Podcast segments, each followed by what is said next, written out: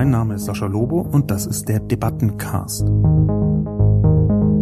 Jeden Mittwoch erscheint meine Kolumne Die Menschmaschine auf Spiegel Online. Die Redaktion sucht mir dann eine Handvoll Kommentare, vor allem aus dem Spiegel Online Forum raus, und hier im Debattencast reagiere ich darauf. Was der Autor reichlich kavalierhaft zu erwähnen unterlässt, ist die Tatsache, dass Suchmaschinen wie Google und seine Lilliput-Konkurrenz als reine Parasiten fungieren, die sich mit Hilfe des von anderen produzierten Contents eine goldene Nase verdienen. Ist doch ganz einfach. Google sperrt die Verlinkungen der Verlagsmedien aus seiner Suche aus oder setzt sie so weit nach hinten, dass sie kaum noch zu finden sind. Hier wird nach dem NetzDG und der DSGVO das dritte Quatschgesetz durchgepeitscht. Guten Tag und herzlich willkommen zu einer neuen Ausgabe des Debatten- und Reflexionscastes. Heute zum Thema Leistungsschutzrecht für Presseverleger, so ein Quatschgesetz. Zu Beginn wie immer die Zusammenfassung. Leistungsschutzrecht für Presseverleger, so ein Quatschgesetz. Am 20. Juni 2018 wird im Rechtsausschuss des EU-Parlaments über die Neufassung des Urheberrechts abgestimmt. Dabei geht es im Wesentlichen um zwei Punkte. Zum einen um Uploadfilter, sprich Zensurmaschinen, die auf gefährliche Weise intransparent verhindern, dass bestimmte Inhalte überhaupt in soziale Netzwerke hochgeladen werden können. Zum anderen geht es um ein europäisches Leistungsschutzrecht für Presseverleger, kurz LSR. Bei dieser Abstimmung stehen auf der einen Seite gewählte EU-Abgeordnete, auf der anderen Seite steht praktisch der Axel Springer Verlag. Viele deutsche CDU- und CSU-Abgeordnete im Europaparlament sollen andere EU-Abgeordnete massiv unter Druck gesetzt haben, für das Springersche Leistungsschutzrecht zu stimmen. Es kommt noch heftiger. Im deutschen Koalitionsvertrag werden Uploadfilter abgelehnt. In Europa wollen CDU, CSU wohl für Uploadfilter stimmen. Deutschland bricht den Koalitionsvertrag, um ein Axel Springer Gesetz in der EU einzuführen. Das Leistungsschutzrecht ist ein realitätsfernes Quatschgesetz. Es soll bewirken, dass die Anzeige von Suchergebnissen von Verlagen kostenpflichtig wird. Dadurch könnten Links im Netz kostenpflichtig werden. Kritiker nennen das LSR deshalb auch Link Tax, also Linksteuer, zu entrichten allerdings an private Verlage. Nach Ansicht der CDU-CSU sollten Google und Co. nicht nur die Anzeige von Suchergebnissen zahlen, sondern auch zur Listung der Verlagsinhalte verpflichtet werden. Die Politik würde so für Axel Springer ein gesetzlich garantiertes Geschäftsmodell ohne eigenen Markterfolg beschließen. Die Blaupause stammt aus Deutschland, als man ab 2009 für ein deutsches Leistungsschutzrecht lobbyierte. Unter Springers Führung wurde eine bizarre Erzählung entwickelt. Der Grund für den Erfolg von Google bestünde aus den großartigen Inhalten deutscher Verlage. In fünf Jahren LSR betrug die Gesamtsumme des von Google an deutsche Verlage überwiesenen Geldes null Euro. Normalerweise würde man das Gesetz spätestens jetzt als Quatsch erkennen. Trotzdem möchte Axel Springer dieses Erfolgsmodell auf ganz Europa ausweiten und hat es geschafft, neben Merkel auch den früheren Digitalkommissar Günther Oettinger auf ihre Seite zu ziehen. Im Oktober 2016 forderte er Verleger auf, dafür zu sorgen, dass das Axel Springer Gesetz gefälligst positiv besprochen werde. Er forderte also die versammelte deutsche Presse im wirtschaftlichen Interesse zum Eingriff in die redaktionelle Freiheit auf. Gegen die mehrfache, lautstarke, ausdrückliche Warnung fast der gesamten wissenschaftlichen Community Europas, die sich mit dem Urheberrecht beschäftigt. Die Machtmauschelei von Medienhäusern und Regierungsparteien droht Realität zu werden. Ein europäisches LSR könnte kommen. In Zeiten, in denen das Misstrauen der Bevölkerung in Politik und Medien auf einem Höchststand ist, ist das extrem gefährlich. Ein schöneres Geschenk der Regierung Merkel könnten sich Populisten und Extremisten kaum wünschen um es gleich mal am Anfang ganz klar zu sagen, zu betonen. Ich möchte zwei beziehungsweise drei Dinge vorausschicken, die in dieser Sache eine wesentliche Rolle spielen. Der erste Punkt ist, dass ich ziemlich fest davon überzeugt bin, dass Google viel zu wenig Steuern bezahlt und nicht nur in diesem Fall sich als Unternehmen, wie drücke ich es jetzt familientauglich aus, dass Google sich sehr häufig arschlochhaft verhält. Google hat ja mal als Motto gehabt, don't be evil. Die wussten vermutlich schon, warum sie ein solches Motto für sich gewählt haben, weil man schon am Anfang von Googles Existenz gespürt hat, dass die Macht, die dieses Unternehmen bekommen würde, groß ist und mit großer Macht geht große Verantwortung einher und dieser Verantwortung ist Google häufig nicht gerecht geworden aus meiner Perspektive. Ich würde mich sehr freuen, wenn das Steuersystem sinnvoll angepasst würde, so dass Google seine wirklich extrem hohen Gewinne auch in Deutschland angemessen versteuert. Das tun sie bisher aus meiner Sicht nur marginal. Das hängt nicht nur an Google selbst, sondern auch am äh, Steuersystem, am europäischen Steuersystem. Das ist jetzt also keine klare Eindeutigkeit in der Verantwortung. Das ist sowohl das Unternehmen wie auch die Steuerpolitik in der EU. Ich hatte das aber insgesamt, dass Google so verstörend wenig Steuern bezahlt für eine Unverschämtheit. Übrigens auch andere große Konzerne. Da muss man nicht nur auf Google rumhacken, da kann man auch gerne rumhacken auf anderen. Sowohl amerikanischen Digitalkonzernen wie auch deutschen Konzernen, bei denen die Steuerverantwortung geringer ist, als ich mir das wünschen würde, um es vorsichtig zu sagen. Das ist also Punkt eins. Google ist nicht gut. Google ist aus meiner Sicht aber auch nicht klar böse. Google ist einfach viel zu groß, um in Kategorien wie gut und böse gemessen werden zu können. Ich befürchte, dass wir eine ganze Reihe von EU-demokratischen, wie soll ich sagen, Greif- und Zangenarmen bräuchten, um dieses sehr große Unternehmen richtig zu regulieren. Wir haben noch nicht herausgefunden, wie wir es richtig regulieren. Das müssen wir allerdings dringend herausfinden. Ich bin weiterhin, das ist der zweite Punkt, absolut überzeugt, dass wir professionellen Journalismus brauchen. Die Refinanzierung von Journalismus im Netz ist in der Krise, die war eigentlich auch schon immer in der Krise. Und das liegt aus meiner Perspektive zu einem guten Teil an den Verlagen selbst. Es gibt zwar einige Plattformen, journalistische Plattformen im Netz, die Geld verdienen, zur Stunde. Dieser Podcast wird ja zum Teil zumindest finanziert, auch dadurch, dass ähm, Spiegel Online im Netz Geld verdient. Das ist kein Geheimnis. In der Breite in Deutschland allerdings, was zum Beispiel regionale Medien angeht, was ähm, Lokalmedien angeht, was eine ganze Reihe von Fachmedien angeht, haben wir bisher keine Ahnung, wie man professionellen Journalismus auf einem angemessenen Niveau im Internet digital refinanzieren kann. Das ist ein riesiges Problem. Und das ändert jetzt erstmal an diesem Problem auch nichts, dass aus meiner Perspektive die Verlage selbst daran häufig schuld sind, weil sie über Jahre und Jahre versäumt haben, anständige digitale Geschäftsmodelle aufzubauen. Ich glaube also, dass dieses Land im digitalen professionellen Journalismus braucht, und zwar auch als Geschäftsmodell. Ich glaube nicht, dass das alleine abgebildet werden kann über irgendwelche Zuschüsse äh, oder über ähm, die öffentlich-rechtlichen ähm, Medien. Ich glaube, Journalismus muss ein Geschäftsmodell sein. Nur das garantiert, das gewährt die politische Unabhängigkeit, die Journalismus auch braucht. Das ist der erste Punkt. Google, der zweite Punkt Journalismus, der dritte Punkt ist, und das möchte ich vorausschicken, dass ich viel über den Axel Springer Verlag geschrieben habe in meiner Kolumne, der aus meiner Sicht schlecht ist, als Konzern schlecht. Ich lehne ihn ab. Ich lehne ihn auch emotional ab und ich glaube nicht, dass das schädlich ist in diesem Fall. Denn ich denke, dass der Axel Springer Verlag als Konstruktion, so wie er jetzt aufgestellt ist mit dem Personal, das dort ist, der demokratischen Öffentlichkeit schlecht tut. Nicht nur in dem Bereich des Leistungsschutzrechts, das ist nur ein Aspekt. Aber meine Haltung zur Bildzeitung ist hinlänglich äh, bekannt, unterstelle ich. Das lässt sich leicht googeln. Ich habe das sehr häufig geäußert. Ich verberge das nicht auch auf meiner eigenen Seite sage ich sehr deutlich, dass ich zum Beispiel mit der Bildzeitung nicht rede, dass ich sie rundheraus ablehne, dass ich glaube, dass sie schlecht für dieses Land ist. Gut, man muss jetzt nicht jede meiner Positionen kennen, aber deswegen sage ich das hier ja auch nochmal. Ich bin voreingenommen gegenüber dem Axel Springer Verlag und das kann natürlich dazu führen, dass sich bestimmte Perspektiven, die eigentlich auf die ganze Medienlandschaft sinnvoll wäre, zu projizieren, zu stark auf den Axel Springer Verlag projiziere. Für die Kolumne habe ich mir das erlaubt. Ich halte das für eine mögliche Herangehensweise.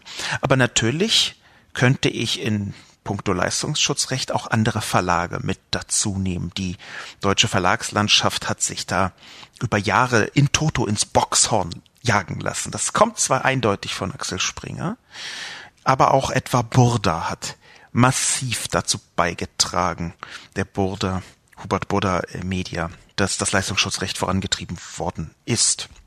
Diese drei Punkte, einmal äh, Google, einmal Journalismus und einmal Axel Springer Verlag, möchte ich vorausschicken, um dann ganz allgemein nochmal zum Leistungsschutzrecht zu kommen, denn da läuft sehr viel schief in der deutschen Digitaldebatte ohnehin und auch im Leistungsschutzrecht selbst. Und ich glaube, es läuft schief, weil unter anderem Axel Springer, aber eben auch andere Verlage das absichtlich versucht haben herbeizuführen, nämlich das Leistungsschutzrecht zu hochzustilisieren zu einer Gretchenfrage. Sorry, dass ich jetzt hier so viele Allgemeinplätzchen einbaue aber das Leistungsschutzrecht dazu zu machen, zu einer absoluten Schwarz-Weiß-Frage, entweder man ist für die einen oder für die anderen, entweder man ist, muss man sogar sagen, ähm, für den Journalismus oder gegen den Journalismus und für das böse Google.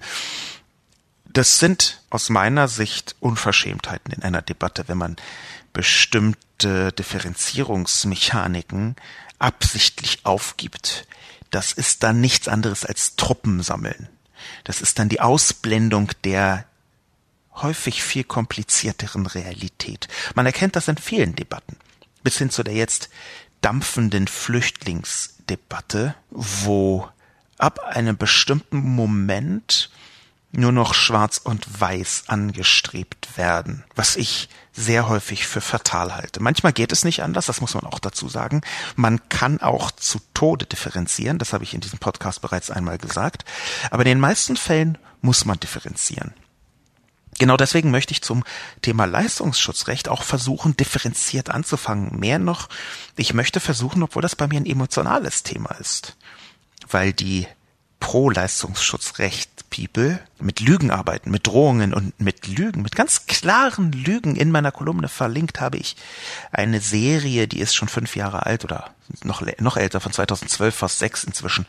Eine Serie verlinkt von dem Medienjournalisten Stefan Niggemeier, die heißt Lügen fürs Leistungsschutzrecht. Und er hat da in sieben Teilen über Monate und Monate aufgelistet, wie die Lügen, also wirklich also messbare, greifbare, absichtlich gesagte Unwahrheiten beim Leistungsschutzrecht vorgetragen wurden. Und zwar von Leuten, die ansonsten keine Gelegenheit auslassen, nämlich den klassischen redaktionellen Medienhäusern, keine Gelegenheit auslassen zu betonen, wie wahnsinnig wichtig es ist, dass sie die Stütze der Demokratie höchst persönlich sind. Und wenn solche Leute anfangen zu lügen, dann ist das höchst problematisch. Und obwohl diese Emotionalität, so bin ich ja drauf gekommen, obwohl diese Emotionalität bei mir mit dabei ist, versuche ich diesen Podcast so äh, naja, ich habe ja im letzten Podcast schon einen Rant von mir gegeben, deswegen versuche ich diesen Podcast so nüchtern wie möglich zu gestalten. Also auf dieses hoch erhitzte, für mich hoch erhitzte Themen, Thema äh, möglichst freundlich, präzise, abwägend zu schauen. Beginnen möchte ich mit einem Twitter-Austausch anlässlich der Verlinkung meiner Kolumne zwischen zwei Personen, eine ist Leonard Dobusch. Leonard Dobusch ist ein, äh, ich glaube, äh, Professor ähm, ich kenne ihn ein wenig. Ich mag ihn äh, sehr gerne. Also wir haben uns, glaube ich, auch nur einmal getroffen. Der ist aus Österreich, soweit ich das weiß, arbeitet für Netzpolitik, ist allerdings auch im ZDF Fernsehrat und ist Professor, wie ich jetzt nochmal nachlese, an der Uni Innsbruck für Organisation. Das steht jedenfalls in seinem Twitter-Account. Und dieser Leonard Dobusch, der in vielen Gelegenheiten in meiner Position vergleichsweise nah war, auch bisher schon, steht gegenüber einer anderen Person namens Andreas Halaschka. Auf Twitter Halaschka-HH. Es scheint mir ein äh, Journalist zu sein. Im Detail äh, kann ich das äh, nicht genau sagen. Ehrlicherweise muss ich dazu sagen, dass ich ihn auch auf Twitter geblockt habe, weil er mir einen AfD-Vergleich untergejubelt hat und dann bin ich mir sehr schnell dabei, die Leute zu blocken. Aber dieser Austausch ist insofern interessant, als dass Leonard Dobusch gesagt hat, Zitat, Das LSR macht das Internet ganz klar unfairer, unfreier und uninnovativer.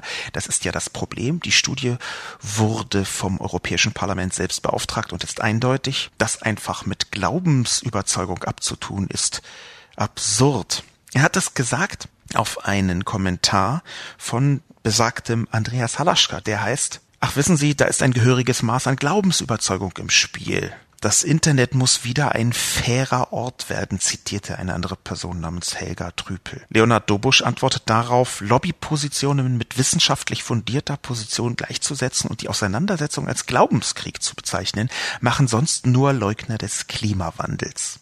Ich habe diesen kurzen Dialog zwischen Leonard Dobusch und Andreas Halaschka deswegen mit hineingenommen. Am 13. Juni fand er auf Twitter statt, weil hier etwas sehr Interessantes geschieht. Dort wird nämlich klar, dass wie in vielen Debatten am Ende Glaubensüberzeugung im Spiel ist, die kämpft gegen wissenschaftliche Erkenntnisse. Das ist deswegen spannend, weil dadurch ein bestimmter Mechanismus in Debatten, der heute grundsätzlich problematisch ist, ein bestimmter Mechanismus sehr, sehr deutlich wird, nämlich eine Form von radikalem Konstruktivismus, so nennt sich diese philosophische Richtung, die davon ausgeht, dass weite Teile der Wirklichkeit konstruiert sind durch die Gehirne der Menschen, platt gesagt. Dass also die Wirklichkeit sehr viel mehr Konstruktion ist, als die meisten Menschen das glauben, dass also dem folgend bis hin zu wissenschaftlichen Fakten eigentlich sehr viel mehr Interpretation ist, als man das wahrhaben will. Es ist interessant, sich mit dieser Richtung, der ich ausdrücklich nicht anhänge, auseinanderzusetzen. Es ist aber noch viel interessanter, wenn man sieht, wie die Diskurse verlaufen. Und hier verläuft dieser Diskurs ziemlich genau so. Auf der einen Seite Herr Dobusch, der sagt, wir haben hier wissenschaftliche Studien, die sagen, dass das Leistungsschutzrecht falsch ist, insofern, als dass es seinem eigenen Ziel nicht folgt. Das Internet wird unfairer, unfreier und uninnovativer dadurch. Die Leistungsschutzbefürworter behaupten das Gegenteil. Wenn man nun von diesen wissenschaftlichen Kriterien ausgeht, dann kann man natürlich Methodenkritik üben. Man kann natürlich auch sagen, es sei zu kritisieren, dass hier nur wissenschaftlich herangegangen worden ist und nicht auf anderen Ebenen. Es gibt andere Ebenen als die Wissenschaft. Aber das, was der Gegner Andreas Halaschka hier tut, der für das Leistungsschutzrecht ist, er äußert an anderer Stelle, er hofft sehr, dass das kommt. Was die Gegner hier tun, ist so zu tun, als ginge es um Glaubenüberzeugung. Das heißt, der eine glaubt Hü und der andere glaubt Hot und jetzt müssen wir uns halt irgendwie einigen. Und das betrachte ich sehr oft, nicht immer, aber sehr oft als einen Trick, wenn man also auf der anderen Seite so tut, als seien wissenschaftliche Überzeugungen eben auch nur Glaubensfragen, dann tut man das, um die eigenen Glaubensfragen zu schützen vor wissenschaftlichen Argumenten. Hier ist also ein Mechanismus im Spiel, den wir auch schon bei Trump sehen. In völlig anderen Ausmaßen. Ich möchte jetzt Herrn Halaschka, auch wenn ich ihn geblockt habe, scheint ein vernünftiger Mann zu sein. In den meisten anderen Dingen möchte ich nicht als äh, Trumpist äh, äh, bezeichnen. Aber wir erkennen, dass in der Debatte man immer dann sich zurückzieht auf die Position, es sei doch nur ein Glaubensbekenntnis, hier kann man Hü denken oder Hot denken, hier ist es tatsächlich eine reine Glaubensfrage, ob man linksrum oder rechtsrum geht, wenn wenn die wissenschaftlichen Fakten auf der Gegenseite sind. Wenn man also nicht bereit ist, sich tatsächlich auseinanderzusetzen mit wissenschaftlichen Fakten. Deswegen ist dieser Konflikt auch so absurd, weil auf der einen Seite wirklich fast die gesamte wissenschaftliche Community steht. Also ganz deutlich gesagt, die wissenschaftliche Community, die Immaterialgüterrechte behandelt. Das Urheberrecht, und es geht hier um das Urheberrecht im juristischen Kern. Das Urheberrecht ist Teil von Immaterialgüterrechten, äh, so ist der Fachausdruck. Und hier ist die gesamte wissenschaftliche Community, also wirklich diejenigen, die sich beruflich damit wissenschaftlich beschäftigen und dazu forschen, die sagen, das ist falsch, das ist schlecht. Und auf der anderen Seite sind Leute, die sagen, naja, oh, das ist jetzt aber eine Glaubensfrage.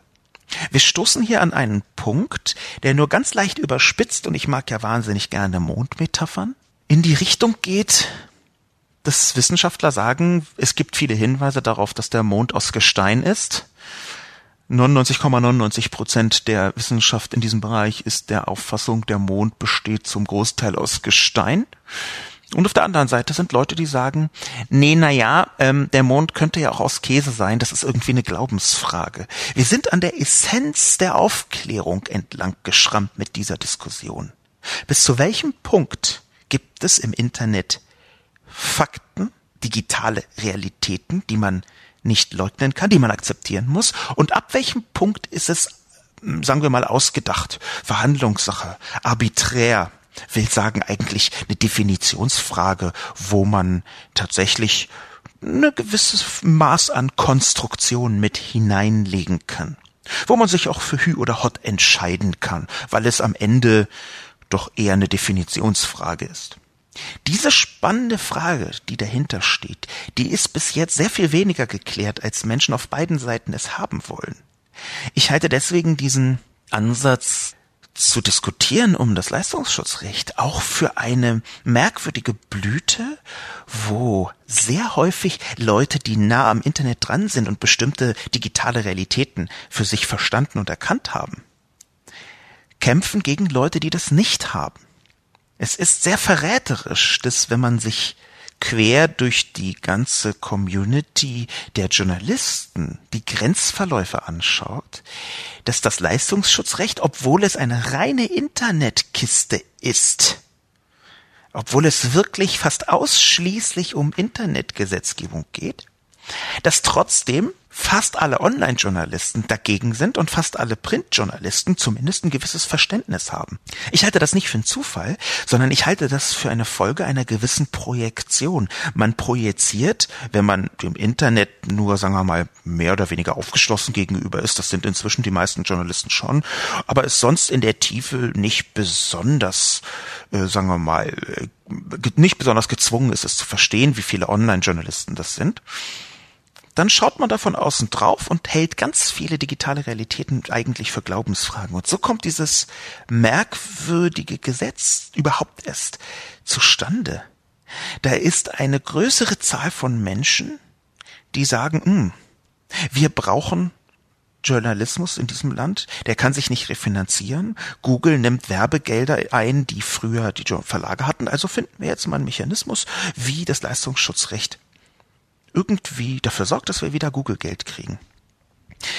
Absurderweise sind das natürlich auch genau die Leute, die ansonsten keine Gelegenheit auslassen, um den Marktlob zu preisen, die sonst immer sagen, nein, der Markt ist schon ganz toll und das Maß aller Dinge. Und genau in diesem Bereich sehen sie dann, dass Google ihre Werbegelder klaut, wo eigentlich die richtige Formulierung lauten müsste, Google macht auf dem Werbemarkt ein besseres Angebot, weshalb sich die Kunden nicht für die Zeitungsanzeige entscheiden, sondern für die Google-Anzeige. Das ist der komplexe Hintergrund bei dieser Diskussion. Und ich glaube nun, dass diese Konstruktion der Parallelrealität absichtsvoll geschehen ist. Ich glaube nun, dass das ist eine Überzeugungsfrage an dieser Stelle, dass das kein Zufall ist, dass das Leistungsschutzrecht aufgekommen ist, sondern man sich überlegt hat, wie kann man dafür sorgen, dass Google endlich Geld bezahlt an uns, die Verlage, und ist drauf gekommen, das machen wir mit dem Urheberrecht. Und problematisch ist es vor allem deshalb, weil man dafür A lügen muss, dass Google einem keine Wahl lässt. Das ist ja nicht so. Technisch lässt einem Google die Wahl, ob man in den Google-Index hineinkommt oder nicht. Und B, dass man das über das Urheberrecht macht, was bedeutet, dass sogar, ich zitiere das Gesetz in Deutschland selbst, kleine und kleinste Textausschnitte auf einmal geschützt sind. Warum ist eigentlich die Urheberrechtscommunity in ganz Europa so dagegen? Das hängt vor allem auch mit einem Begriff zusammen namens Schöpfungshöhe. Wir reden hier ja davon, dass Verlage Geld von Google haben wollen, nur schon zur Anzeige, nur schon bei der Anzeige der Überschriften. Und sie berufen sich dabei auf das Urheberrecht. Beim Urheberrecht nun gibt es aber einen Begriff namens Schöpfungshöhe und der bezeichnet, ich vereinfache das etwas, bitte keine Zuschriften von Juristen, dass ich das ganz schlimm falsch ausgedrückt habe. Das vereinfache ich also diesen Begriff Schöpfungshöhe, der sagt ganz grob überschlagen, Ist das schon schutzwürdig, weil es ein eigenes Werk ist, ja oder nein? Für ein Urheberrecht braucht man ein eigenes Werk. Man kann zum Beispiel nicht sagen, das Wort ähm, Kackdackel, das stammt von mir, das möchte ich jetzt urheberrechtlich schützen lassen, denn da fehlt die Schöpfungshöhe behaupte ich jetzt mal. Gerichtlich ist das noch nicht geklärt für die Leute, die da große Freude dran haben. Die können natürlich sowohl bei Schmierlappigkeit, das wurde mir auf Twitter entgegengebracht, dass sie, äh, dass ich dieses Wort sehr oft sage. Das kann gut sein, ich mag es gerne. Wie auch Kackdackel. Das sind zwei Worte, die ähm, äh, ich glaube, ich habe entweder sie irgendwo aufgeschnappt vor langer Zeit oder sie mir ausgedacht. Das kann ich jetzt nicht mehr nachvollziehen aber die haben wahrscheinlich keine Schöpfungshöhe und deswegen kann da kein Urheberrecht drauf angemeldet werden. Will sagen, was hier eigentlich geschieht, ist der Missbrauch des Urheberrechts, um irgendwie Google-Geld rauszubringen, verlagsseitig. Und mit dieser falschen Grundeinnahme, man könnte das mit dem Urheberrecht machen, mit dieser falschen Grundeinnahme Annahme kommt eine Vielzahl von Absurditäten hinterher. Und der, die, der Fehler am Anfang, das über das Urheberrecht zu machen, der hat Folgefehler, die immer absurder werden. Man baut also äh, von Beginn an auf Sand und wundert sich dann, dass ein Wunsch, windschiefes Haus rauskommt und muss dann auch noch so tun, vor diesem windschiefen, falschen Haus stehend, als sei das total gerade und überall rechte Winkel und als sei kein Sand drunter. Das ist die Diskussion. Und mit diesem Hintergrundwissen springen wir in die Kommentare hinein des von mir bis jetzt, wie ich mich selbst mal loben möchte, doch vorbildlich emotionsarm gehaltenen, hochdifferenzierten Podcast. Das Fred schreibt. Was heißt Geschenk? Das Gesetz ist offen erpresst. Schließlich war es ein leitender Springer-Fuzzi, der voller Stolz nach dem Rücktritt unseres Ex-Präsidenten Wulff erklärt hat, wer mit uns im Aufzug nach oben fährt, fährt mit uns auch wieder nach unten. Das hat jeder führende Politiker verinnerlicht. Wenn man sieht, wie Julian Reichelt derzeit der AfD in die Hände spielt, ahnt, warum die CDU-CSU-Politiker Angst vor einer Macht haben, die höher ist als Merkel oder Gott. Wo ist denn die vielbeschworene Pressefreiheit, wenn der Printmarkt von wenigen Familien kontrolliert wird? Diese milliardenschweren Geier haben der Regierung ja auch schon Ausnahmen vom Mindestlohn für Zusteller abgetrotzt, die nachts bei Wind und Wetter ihre Machtwerke und das Volk bringen müssen. Wo es um die eigene Karriere geht, kennt ein CDU-CSU-Politiker auch keine wissenschaftlichen Erkenntnisse mehr. Vielen Dank für diesen Kommentar. Das Fred, zu dem ich mehrere einzelne Punkte anführen möchte. Der erste ist offen erpresst.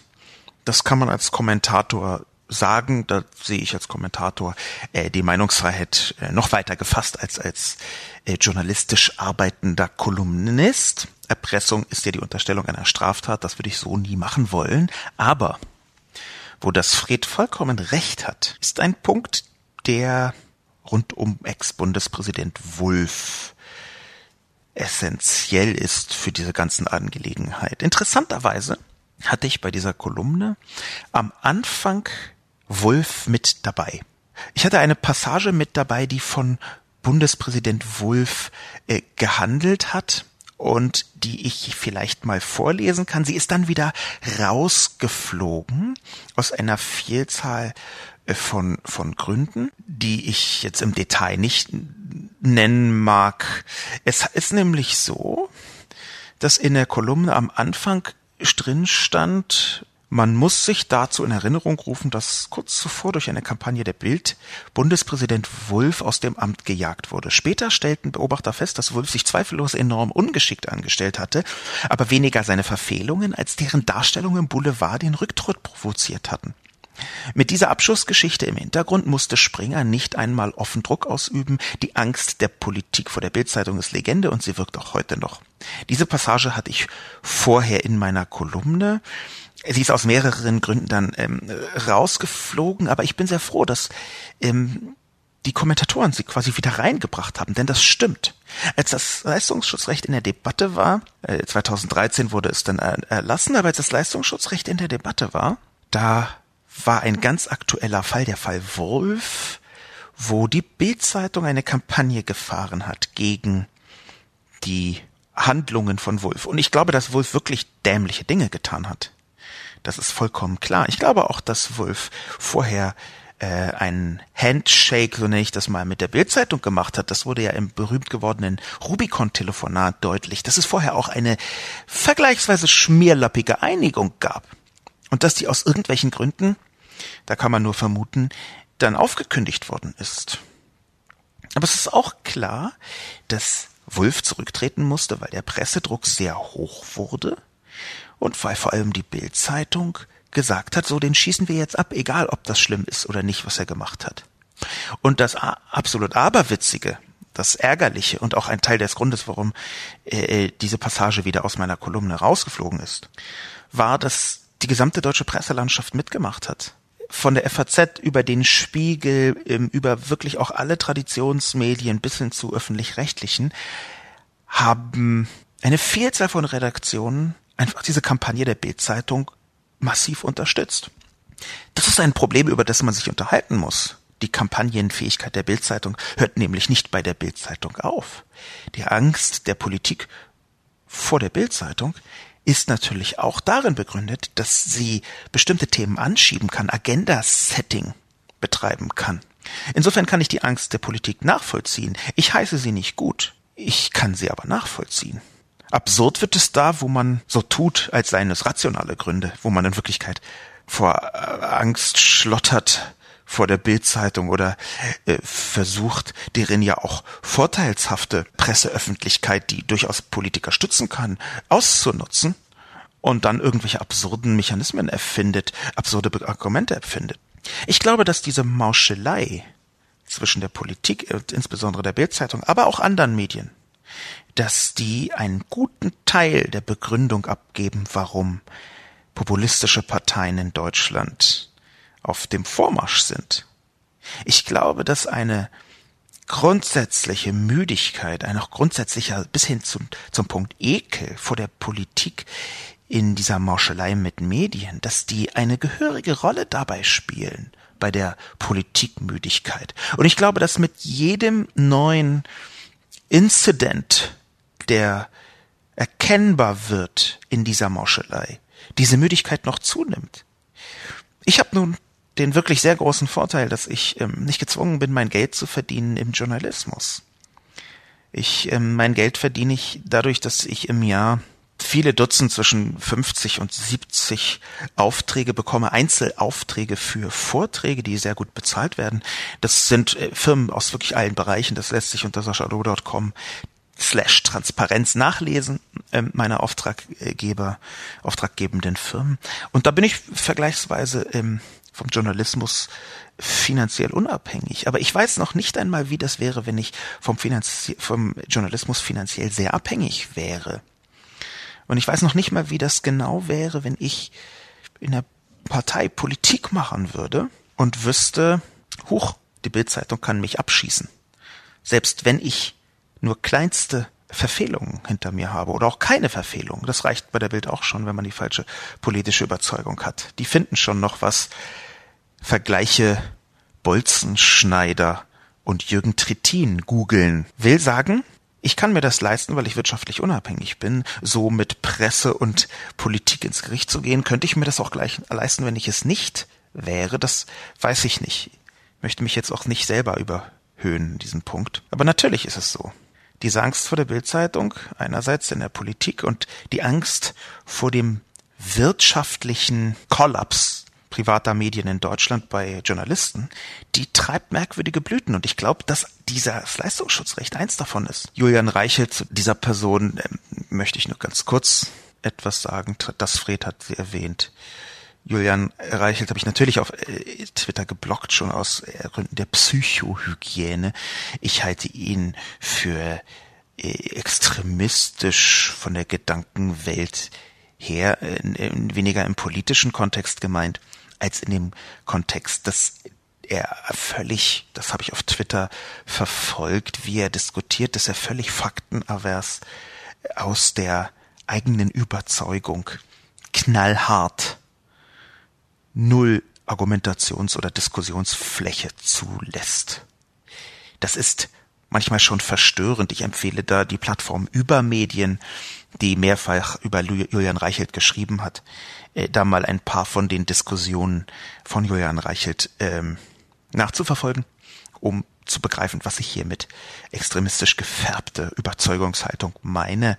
Aus meiner Perspektive ist Julian Reichelt einfach nie aus dem Schützengraben rausgekommen. Er war ja mal Kriegsreporter, sein Schaffen da kann ich nicht beurteilen, aber wahrscheinlich ist ein Stück von Julian Reichelts Gedankenwelt immer noch im Schützengraben. Und im Schützengraben gibt es nur Freund und Feind, da gibt es nur Schwarz und Weiß, und da ist man besser beraten, um jeden Preis Freund aufrechtzuerhalten und um keinen Preis dem Feind auch nur einen Zentimeter Raum zu lassen, weil man das mit dem Leben bezahlen kann. Auf diese Art und Weise, glaube ich, funktioniert Herr Reichelt. Ich versuche ihn so weit wie möglich aus meinem Wahrnehmungshorizont zu verbannen, was ja manchmal leider nicht geht, weil er eine machtvolle Position mit der Bildzeitung hat, die auch schon häufig für das Leistungsschutzrecht instrumentalisiert worden ist aus meiner Perspektive, diese Druckmomente der Bildzeitung. Pleromax schreibt, keine Frage, dass dieses Gesetz reiner Quatsch mit Soße ist. Nur, was der Autor reichlich kavalierhaft zu erwähnen unterlässt, ist die Tatsache, dass Suchmaschinen wie Google und seine Lilliput-Konkurrenz als reine Parasiten fungieren, die sich mit Hilfe des von anderen produzierten Contents eine goldene Nase verdienen, nur um ihnen auch noch dreiste Vorschriften zu machen, wie, warum und wozu sie ihre Links zu setzen haben oder eben auch nicht dass sie ihre Webseiten idiotischerweise aufs HTTPS-Protokoll umstellen müssen, um nicht abgestraft zu werden und was der Anmaßung mehr sind. Auch das gilt es anzugehen, nicht nur die schamlose Verquickung von Verlegerlobbyismus und Politiklakaien. Pleromax nennt einen sehr wichtigen Punkt. Er tut das oder sie tut das unter, sagen wir mal, emotionalem äh, Engagement. Äh, reine Parasiten, das würde ich jetzt so nicht sagen. Ich glaube, dass Google auch einen großen Dienst leistet. Ganz viele Google-Dienste sind mit Abstand die besten in ihrem Bereich. Es hat einen Grund, warum Google in Deutschland 96 Prozent Suchmarktanteil hatte, zeitweise immer in der Größenordnung ist das auch immer noch. Dieser Grund liegt darin, dass das Produkt einfach mit am besten ist und natürlich auch daran, dass Google zum Synonym für Suchen geworden ist. Und natürlich ergibt sich daraus eine gigantische Problematik. Wenn jemand ein derartig großes Suchmonopol hat, dann muss man das zwingend regulieren. Das, da bin ich absolut überzeugt von. Die Frage ist allerdings auch, wie man das reguliert. Und ich glaube, dass das nicht so leicht ist, wie viele von denjenigen wollen. Pleromax scheint mir so eine Person zu sein, die von Google unmittelbar negativ betroffen sind. Google macht Vorschriften. Sie sagen zwar, das sind alles Vorschriften zugunsten der Nutzer, und das stimmt bei meinetwegen 92,7 Prozent der Vorschriften auch.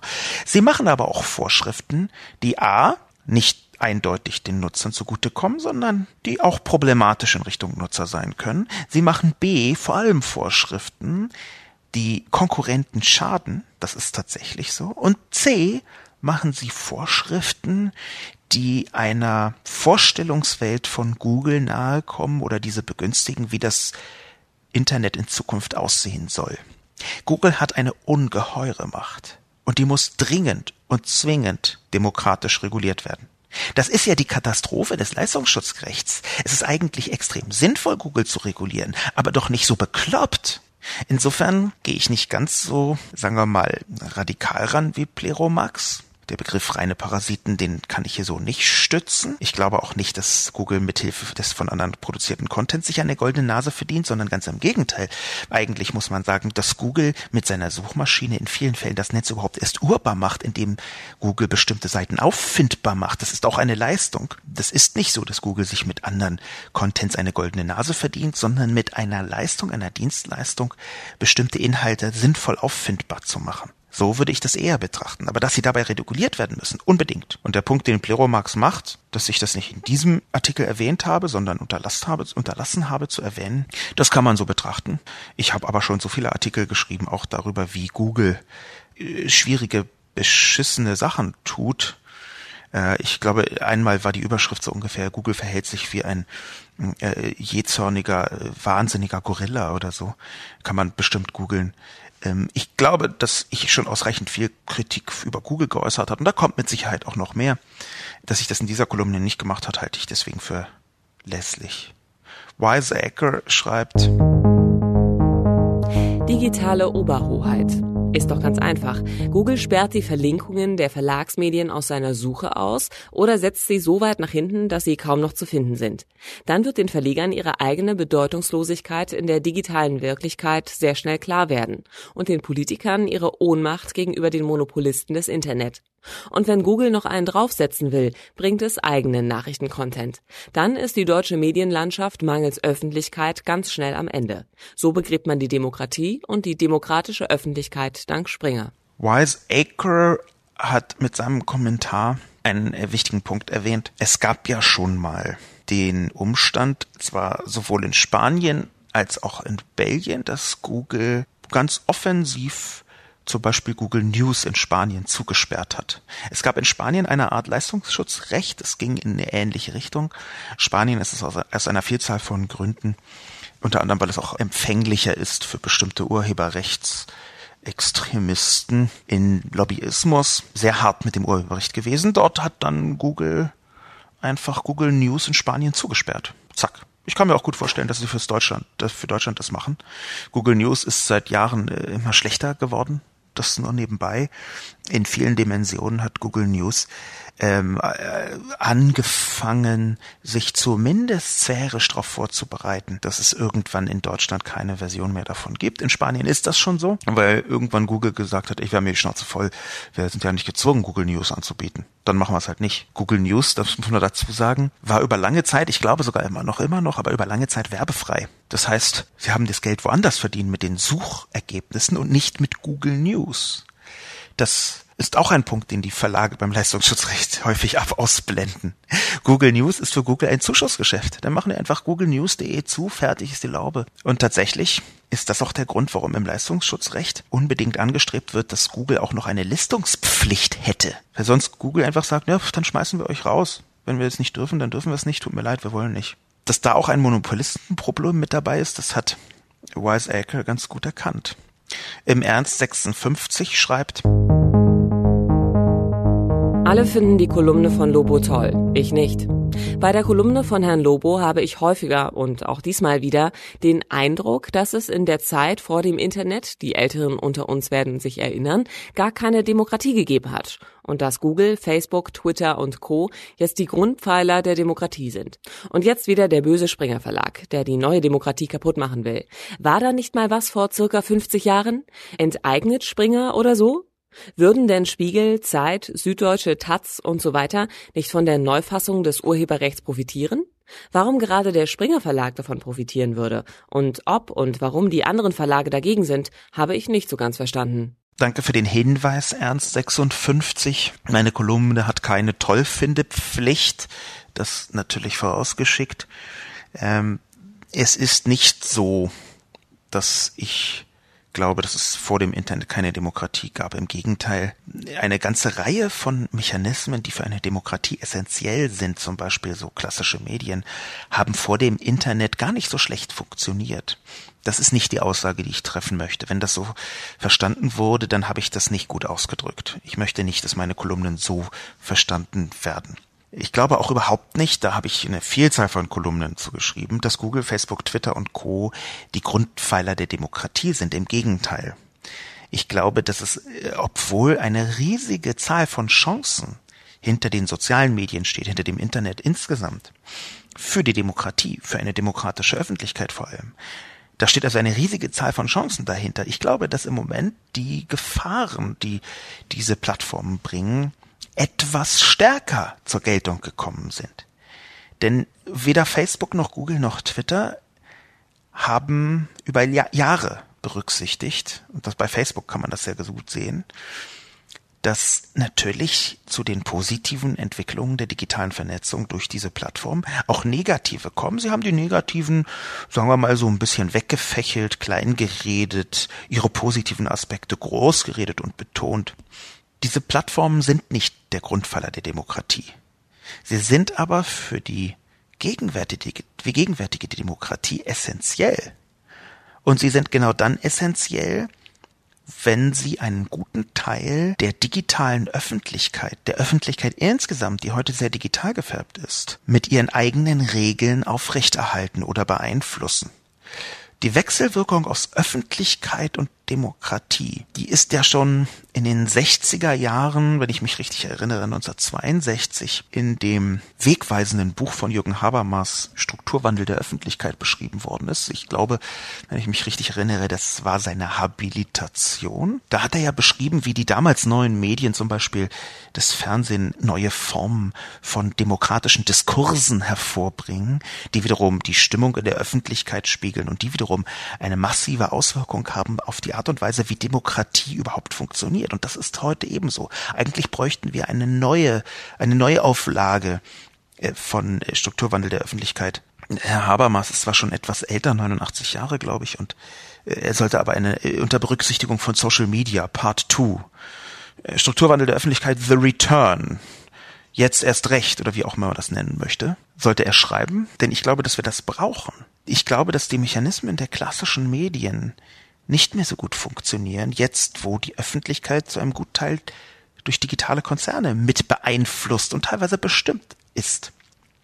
Ich möchte nicht das 20. Jahrhundert, den zweiten Teil des 20. Jahrhunderts, schlecht reden und dessen demokratische Mechanismen. Ich möchte bloß sagen, dass wir jetzt neue brauchen.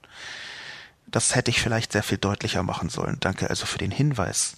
Im Ernst 56. Micha Lang schreibt Verflechtung von Politik und Medien. Nicht nur, dass die Verlage den Mindestlohn für Zeitungszusteller erst seit diesem Jahr zahlen müssen, ein weiteres Geschenk findet sich im Koalitionsvertrag, nämlich die Absenkung der Beteiligung an den Rentenbeiträgen von 15 auf 5 Prozent. Das erspart den Verlagen jährlich ca. 300 Millionen Euro. Es scheint so, als würde die unkritische Haltung der deutschen Presse gegenüber der deutschen Regierung damit unterstützt. Ich bin dem in dem Artikel erwähnten, in dem Kommentar erwähnten Artikellink gefolgt von Michael Lang und es ist sehr spannend, was dahinter steht, denn Michael Lang hat vollkommen recht. Es gab, das ist ein Artikel auf Media vom 20.02.2018, überschrieben mit GroKo Überraschung für Verleger. Es gab eine ganze Reihe von mindestens merkwürdigen Geschenken verschiedener Regierungen für Verleger, für Medienhäuser, für klassische Medienhäuser, die Zeitungen herausgeben, die Fernsehsender beziehungsweise die eher noch Radiosender Beteiligung haben, Lokalzeitungen, bundesweite Zeitungen, Magazine und so weiter und so fort. Konkret steht in dem verlinkten Artikel von Michael Lang verlinkten Artikel, seit der Einführung des Mindestlohns stöhnen die Verlage unter den Mehrbelastungen, die sie wegen ihrer kostenintensiven und dünnmaschigen Netzes an Zeitungszustellern zu tragen haben. Unbemerkt von der breiten Öffentlichkeit hat sich die künftige GroKo nun auf eine Entlastung der Zeitungshäuser geeinigt. Das ist tatsächlich so, dass es stimmt, dass die Bundesregierung den Verlagen ein Geschenk gemacht hat Anfang diesen Jahres von ungefähr 300 Millionen Euro. Das Fachmagazin Media mit zwei E, de, schreibt dazu. Und wie auch mehrfach angemerkt worden ist von mehreren Kommentatorinnen und Kommentatoren, stimmt es, dass häufiger genau solche Geschenke von der Politik an die Verlegerlandschaft geschehen sind. Da gab es also die Absenkung der Rentenbeiträge, da gab es den, die Ausnahme des Mindestlohns für Zeitungszusteller. Und man kann sich ungefähr überlegen, dass eine ganze Reihe von verschiedenen weiteren Geschenken zumindest diskutiert worden sind, dass sie zumindest im Hintergrund versucht worden sind durchzudrücken. Ich finde das problematisch. Ich finde das nicht immer eindeutig, aber ich finde das schon problematisch, weil das natürlich den Geschmack dieser Kumpanei riesig werden lässt. Und natürlich kann, könnte man im Hintergrund denken, könnte man zur Auffassung gelangen, dass die Politik sagt, wenn wir hier der, den Verlegern eine 300 Millionen Geschenkchen äh, machen, dann berichten die besser über uns. Ich glaube allerdings, dass man das auch das, sogar das differenziert betrachten muss. Denn natürlich hat die Presse, und ich glaube, das ist tatsächlich in diesem Fall so eine wichtige Funktion für die Demokratie. Wir brauchen Journalismus, wir brauchen professionellen Journalismus und der wird in Deutschland zum einen äh, von öffentlich-rechtlichen Medien und zum anderen von privaten Medienhäusern hergestellt. Das heißt, wenn eine große Problematik entsteht daraus, dass Journalismus nicht mehr richtig refinanziert werden kann, dann ist das auch eine Frage der Politik. Insofern kann man das auf zwei Seiten deuten. Hier stimmt es dann tatsächlich. Man kann das tatsächlich sehr differenziert sehen. Ist das ein Geschenk, um sich positive Presse zu erkaufen? Oder ist es in diesem Fall die notwendige Stützung von in Straucheln geratenen Medienhäusern, die für, sagen wir mal, einen wichtigen journalistischen Input in der demokratischen Öffentlichkeit sorgen, die investigativ tätig sein können? Ich glaube nicht, dass es hier eine ganz eindeutige Antwort gibt. Ich glaube aber schon, dass man sehr gut aufpassen muss, dass man den Geschmack der Kumpanei nicht zu groß werden lässt. Auch deswegen, glaube ich, wäre es so sinnvoll, wenn man endlich mal einen großen politischen Befreiungsschlag macht, der Plattformregulierung so unternimmt, dass Journalismus leichter möglich ist. Das gäbe es. Nur ist das Leistungsschutzrecht dafür ein idiotisches, kontraproduktives, gefährliches Verfahren. Aber im Kern steht, fürchte ich, die so schnell wie möglich notwendige Errichtung eines Geschäftsmodells Journalismus im Netz. Das gibt es bis jetzt nur ansatzweise. Ansatzweise, was meine ich damit? Der Journalismus im Netz funktioniert zum Beispiel auf Spiegel Online, soweit ich weiß auch äh, auf dem grauenvollen, unsäglichen Bild.de. Es funktioniert vielleicht noch in einer Handvoll anderen kleineren Plattformen, aber in der Breite, die notwendig ist für einen Pluralismus, Pluralismus, Meinungsvielfalt, in der Breite funktioniert Journalismus im Netz in Deutschland noch nicht.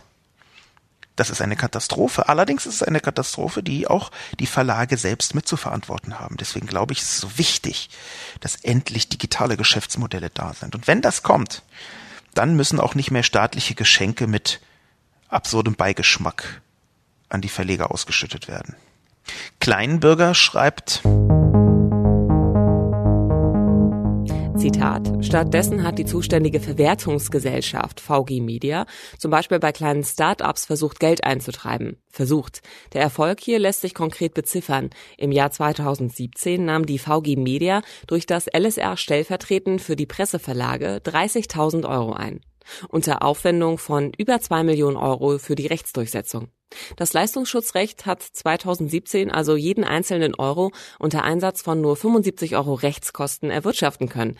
Verstehe nicht, wenn das alles gar nichts bringt und nur Kosten verursacht, welchen Sinn macht es dann für den Springer Verlag? Wenn ich das wüsste, lieber Kleinbürger, denn Axel Springer hat inzwischen in vielen Bereichen funktionierende digitale Geschäftsmodelle, die bräuchten bei ihrer Presselandschaft gar nicht mehr so dringend das Leistungsschutzrecht.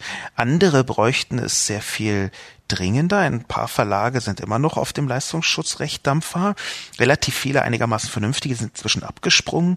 Hm, soweit ich weiß, ist auch der Spiegel selbst abgewichen vom Leistungsschutz Recht findet das auch nicht mehr so prall. Die Haltung des Hauses ähm, hat sich da weiterentwickelt, um es mal vorsichtig zu sagen. Am Anfang gab es da schon auch Pro-Stimmen. Inzwischen äh, ist es auch relativ deutlich erkennbar auf Spiegel Online ohnehin, aber auch der gedruckte Spiegel nicht mehr so richtig doll fürs Leistungsschutzrecht, soweit ich das verfolgen kann. Es sind keine internen Informationen, sondern nur, was ich von außen nachlesen konnte. Warum machen die das? Ich glaube, sie machen es zum Teil, weil ähm, der Vorsitzende von Axel Springer, Döpfner, äh, aus meiner Sicht auch eine absurde Person, ähm, Döpfner äh, auch gleichzeitig dem Zeitungsverlegerverband vorsteht, wenn ich mich da richtig erinnere, dass er also glaubt, für die ganze Branche sprechen zu müssen ähm, und glaubt, da anderen etwas Gutes zu tun zu können, vielleicht auch ein bisschen aus Gesichtswahrung, was als allerabsurdeste wäre. Und es kann gut sein, dass Axel Springer halt immer noch denkt, ey, wir haben jetzt so viel reingesteckt, wir stecken jetzt noch mehr Kraft und Geld rein, damit das bisherige Geld, die bisherige Mühe nicht verloren ist. Das kann sein. Und gleichzeitig ist so klar, dass es alles so sinnlos ist. Es wird einfach nie funktionieren. Meine Güte. Könnt ihr nicht einfach sagen, wir wollen Geld von Google haben, weil wir nicht an den Markt glauben? Das wäre wenigstens ehrlich. Ich weiß nicht im Detail, lieber Kleinbürger, was das bedeutet. Nack Nack schreibt, das Schutzrecht ist nur vorgeschoben und wäre, wie Sie auch schreiben, wenn man es darauf reduzieren würde, völliger Unsinn. Dahinter steckt also viel mehr. Man will damit Kritik an der Berichterstattung der Qualitätsmedien unterbinden. Man schafft quasi das freie Zitierrecht ab, weil man für eine Gegendarstellung immer das geistige Eigentum des zu Zitierenden benutzen muss. Wenn man aber dieses nicht benutzen darf, dann kann man auch keine Gegendarstellung bringen. Wenn ich Sie erst um Erlaubnis fragen müsste, um Ihren Beitrag zu kommentieren und Sie dieses ablehnen, weil Ihnen meine bisherigen Beiträge nicht gefallen oder Sie dafür horrende Summen verlangen würden, könnte ich Ihren Beitrag nicht kommentieren und auch nicht kritisieren. Mit diesem Gesetz will man in Wahrheit Kritik aus dem Internet unterdrücken. Nacknack macht einen richtigen Hinweis. Es kann sein, es kann sein, das ist juristisch nicht klar, dass dadurch es schwieriger wird, bestimmte Formen von Medienkritik zu üben. Ich halte das im Moment aber nicht für tatsächlich richtig. Ähm, ich glaube nicht, dass das Gesetz so gemeint ist. Es gibt das Zitatrecht und das Zitatrecht ist davon nur zum Teil betroffen, um es präzise zu sagen. Es geht hier in erster Linie schon um bestimmte Links. Es geht auch darum, dass das Zitatrecht ein sehr wichtiges Recht ist, was immer dann greift, wenn man sich mit dem Inhalt intensiv beschäftigt. Das wird tendenziell eher nicht vom Leistungsschutzrecht getroffen. Ich möchte deswegen, obwohl ich wirklich glaube, dass Axel Springer zu allem Möglichen fähig wäre, diese Unterstellung nicht mitgehen. Ich glaube also nicht, dass das Gesetz dafür da ist, äh, die Kritik an der Berichterstattung der Qualitätsmedien zu unterbinden. Mittelalter schreibt, in der Sache hat Lobo vollkommen recht. Hier wird nach dem NetzDG und der DSGVO das dritte Quatschgesetz durchgepeitscht. Nur habe ich nicht gezählt, wie oft Lobo in seinem Text Springer erwähnt. Überhaupt gar nicht erwähnt hat er die Deutsche Druck- und Verlagsgesellschaft MBH. Die profitiert natürlich auch. Und wer ist Eigentümerin der DDVG? Die SPD. Mittelalter gibt einen wichtigen Hinweis, dass die SPD natürlich auch selber beteiligt ist an Medien. Das ist lange bekannt. Das war immer wieder auch zentraler Punkt der Kritik, dass die SPD im Medienkontext eigene Medienbeteiligung enthält. Sie sagen zwar relativ deutlich, Moment, wir versuchen so weit wie möglich davon unabhängig zu sein, aber das ist zumindest ein Kritikpunkt, der sehr legitim ist. Nehmen wir etwa die Verlagsgesellschaft Martsack. Die ist nämlich tatsächlich sehr stark für das Leistungsschutzrecht. Die sitzt in Hannover und denen gehört zum Beispiel die Hannoversche Allgemeine Zeitung, die Neue Presse, das Göttinger Tageblatt, das Märkische Allgemeine Zeitung. Und daran ist ähm, die DDVG beteiligt mit ungefähr 23,1 Prozent. In dem Moment hat also die SPD einen wirtschaftlichen Vorteil von Gesetzen, die zumindest vermeintlich Martsack stützen. Das Problem ist in diesem Fall, im konkreten Punkt 2013 war das sehr legitim. Im konkreten Punkt hat Mittelalter übersehen, dass in einem Link, den ich auch in der Kolumne gebracht habe, deutlich zu sehen ist, die SPD ist gegen das Gesetz im Europaparlament. Die SPD ist gegen das Gesetz beim Rechtsausschuss, der am 20. Juni tagt. Da stimmt die SPD dagegen. Insofern ist der Hinweis interessant und wichtig, ist aber in diesem Fall ganz konkret nicht wirksam. Natürlich muss man allerdings eine ganze Reihe von weiteren Verlagen eigentlich fehlen. Wenn man darüber spricht, nicht nur Springer, diese Einengung, die hätte ich vielleicht etwas aufbohren können, das ist wohl wahr. Abschließend möchte ich einen Leserbrief mit hineinbringen. Einen Leserbrief nämlich von einer Person namens Susanne. Susanne schreibt, Vielen Dank für den tollen Bericht. Jetzt fehlt mir nur eins, eine Handlungsempfehlung. Meinen Abgeordneten schreiben, demonstrieren, Verlage anschreiben und fragen, wie sie das sehen. Was ist zu tun? Nun, ich kann relativ genau sagen, was ich tun würde, nämlich das, was ich auf Twitter auch schon empfohlen habe, den Europaabgeordneten, die Europaabgeordneten zu kontaktieren. Den Europaabgeordneten, den, den man selbst gewählt hat, kontaktieren. Ich glaube, dass die Europaabgeordneten oft unterschätzt werden. Das Europaparlament hat nämlich gar nicht so wenig Macht und es entscheidet gar nicht so selten, ganz anders als eigentlich die Europakommission das so ein bisschen möchte. Das Parlament hat schon einen ziemlich eigenen Geist manchmal und ich halte das für gut. Ich würde das Europaparlament im Zweifel auch stärken. Und hier kann man die Europaabgeordneten kontaktieren und ihnen sagen, ich bin gegen das Leistungsschutzrecht. Man kann sie anrufen, das ist am wirksamsten. Man kann ihnen schreiben, das ist auch okay. Man kann sie besuchen, das ist auch relativ wirksam. Man kann sie antwittern, man kann ihnen auf Facebook Fragen stellen und da vor allem denjenigen, die für dieses Gesetz sind, denen zu zeigen, das sind meistens die Unionsabgeordneten, denen zu zeigen, ich bin dagegen. Ich habe sie gewählt, ich bin dagegen, ich möchte nicht, dass sie dafür stimmen. Bis jetzt geht es um den Rechtsausschuss, aber es kann gut sein, dass nach dem Rechtsausschuss auch noch das Parlament abstimmen muss. Das heißt, jeder Druck, der auf die Abgeordneten ausgeübt wird, der wird weitergegeben an die Vertretung der Abgeordneten im Rechtsausschuss, da kann er wirksam sein und schließlich kann es sogar zur Abstimmung kommen. Und auch da kann dieser Druck wirksam sein. Was die wirksam sein? Susanne hat gefragt, es fehlt eine Handlungsempfehlung, was sollen wir tun? Abgeordnete kontaktieren. Das wäre die Antwort darauf.